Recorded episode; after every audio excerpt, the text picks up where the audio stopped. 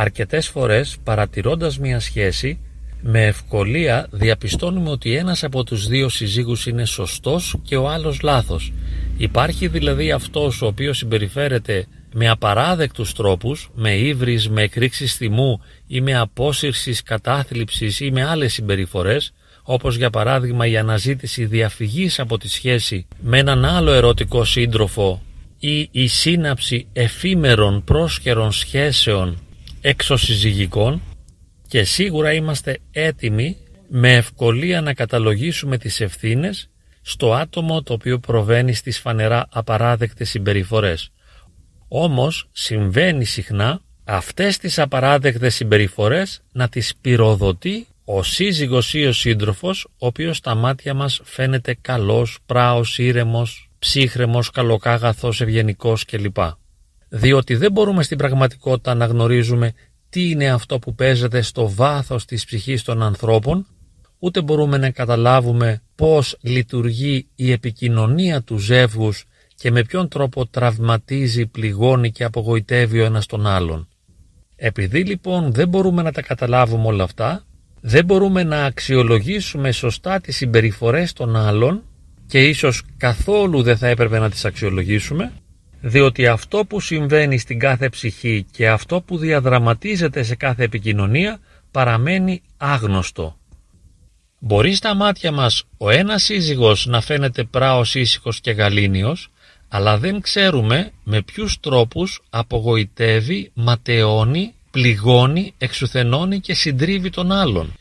Και παρά το γεγονός ότι συνήθως διαπιστώνουμε ότι και τα δύο μέλη της σχέσης είναι συνυπεύθυνα και με ολοφάνερο τρόπο ο ένας σύντροφος εξουθενώνει και συντρίβει τον άλλον, όμως όπως είπαμε υπάρχουν και περιπτώσεις όπου τα φαινόμενα απατούν και εκεί που νομίζουμε ότι αυτός ο οποίος προβαίνει σε απαράδεκτες συμπεριφορές είναι ένοχος και φταίχτης και θήτης ενώ ο άλλος είναι ένα αθώο θύμα, απλά κάνουμε ερμηνείες άστοχες και με τις κριτικές αυτές είναι σαν να αποκαλύπτουμε την ανοησία μας, την αγνωσία μας ή την αδυναμία μας να εμβαθύνουμε και να καταλάβουμε τις αλήθειες.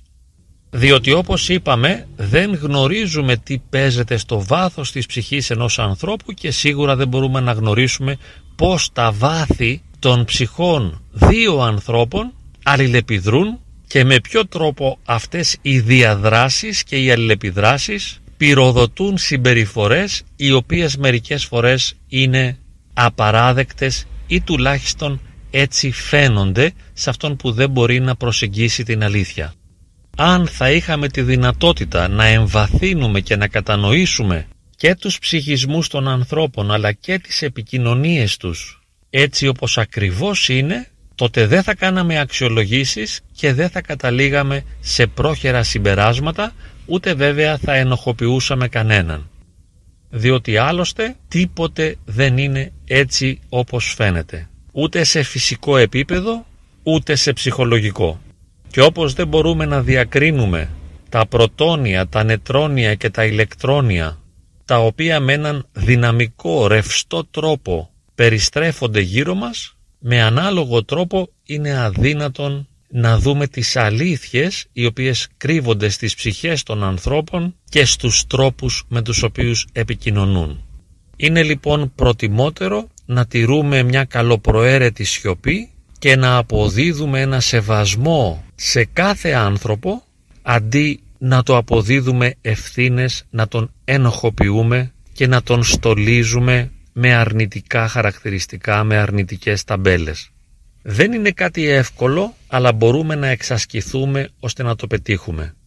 Διότι, όπως προαναφέραμε, όχι μόνο δεν είναι δυνατόν να γνωρίσουμε τα ιδιαίτερα χαρακτηριστικά του κάθε ανθρώπινου ψυχισμού, αλλά ούτε μπορούμε να προσεγγίσουμε και να γνωρίσουμε τις ιδιαιτερότητες κάθε διαπροσωπικής επικοινωνίας και σχέσης. Αντί λοιπόν να αξιολογούμε, να κατηγοριοποιούμε και να ενοχοποιούμε τους ανθρώπους, μαθαίνουμε να τους σεβόμαστε,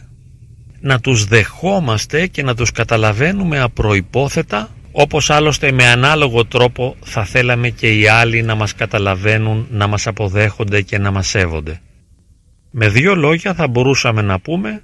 ότι η πλέον επίγουσα ανάγκη είναι να μάθουμε να αγαπάμε. Να μάθουμε να αγαπάμε τους άλλους αλλά και τον ίδιο μας τον εαυτό.